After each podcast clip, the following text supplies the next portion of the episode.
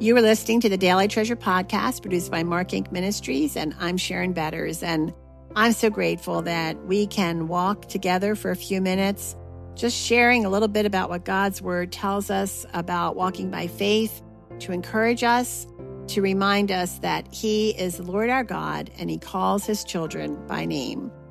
Today's devotional is called My Loss, My Gain. Today's treasure is from Philippians three, verses seven through eleven.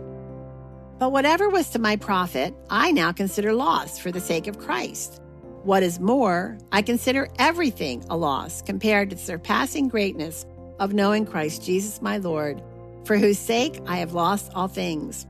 I consider them rubbish, that I may gain Christ and be found in Him, not having a righteousness of my own that comes from the law, but that which is through faith in Christ, the righteousness that comes from God and is by faith. I want to know Christ and the power of His resurrection and the fellowship of sharing in His sufferings, becoming like Him in His death, and somehow to attain to the resurrection from the dead. Let's go back to that prison cell where Paul and Silas sang and praised God at midnight. What do you think they hoped to accomplish with their singing? Some people teach that if we have enough faith, God is obligated to heal us, or send us money, or change our circumstances. Based on the teachings of Paul throughout Scripture, we can be confident that was not their purpose. We know their physical pain did not disappear, because after they experienced a miraculous deliverance, the jailer dressed their wounds. Oh, how I wish we knew the words of the hymns. That might give us a clue as to their motivation. Did they sing psalms? We know they were not singing petitions for themselves, but praise of God. These were songs of worship, sung loudly, so loudly, my friends, that the other prisoners listened intently. The word for listening in this passage indicates strong, attentive listening. Paul and Silas definitely didn't hide their light under a bushel. My personal conclusion, rooted not just in this passage but other writings of Paul, is that they were not singing a song begging for deliverance, which is what I would be singing for sure, but rather songs that express their contentment in bondage. Anyone can sing when the prison doors swing open and they are set free. But the presence of Jesus in our lives and a growing intimacy with Him through a deeper understanding of the character of God gives us the power to sing praises to Him while we are in prison. Madame Guyon was imprisoned from eighteen ninety-six through seventeen oh three on trumped-up charges, including the writing of A Short and Very Easy Method of Prayer. While jailed, she continued writing. One of her poems, in particular, describes how singing while imprisoned actually breaks the bars of the cell and frees us.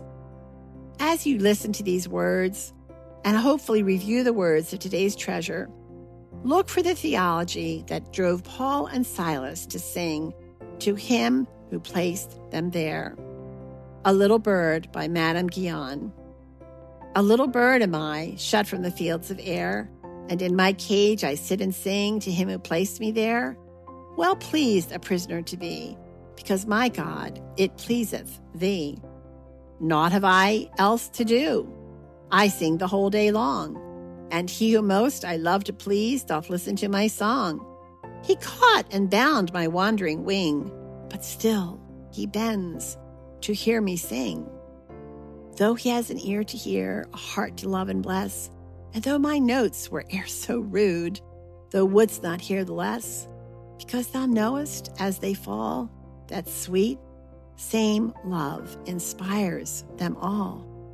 My cage confines me round, abroad I cannot fly, but though my wing is closely bound, my heart's at liberty. My prison walls cannot control the flight, the freedom of the soul.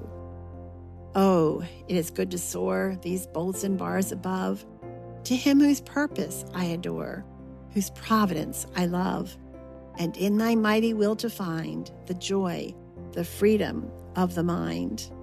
And, O Lord, may we sing with joy praises to You, just like the little bird in a cage. Thanks so much for joining us today as we are in our second week of A Broken Hallelujah.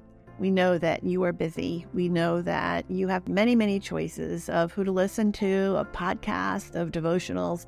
So it is such a privilege and an honor to know that you have chosen Daily Treasure, whether it's to start your day or end your day. We pray that it will continue to be an encouragement to you.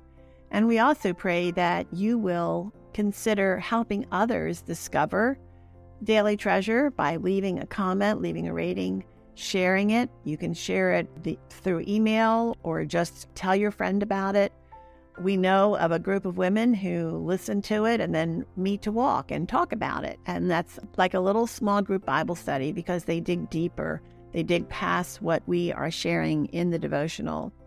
So we're hoping that you will help us continue to pass this on to others free of charge. The way you can do that is go to help and hope now dot org where you can safely give.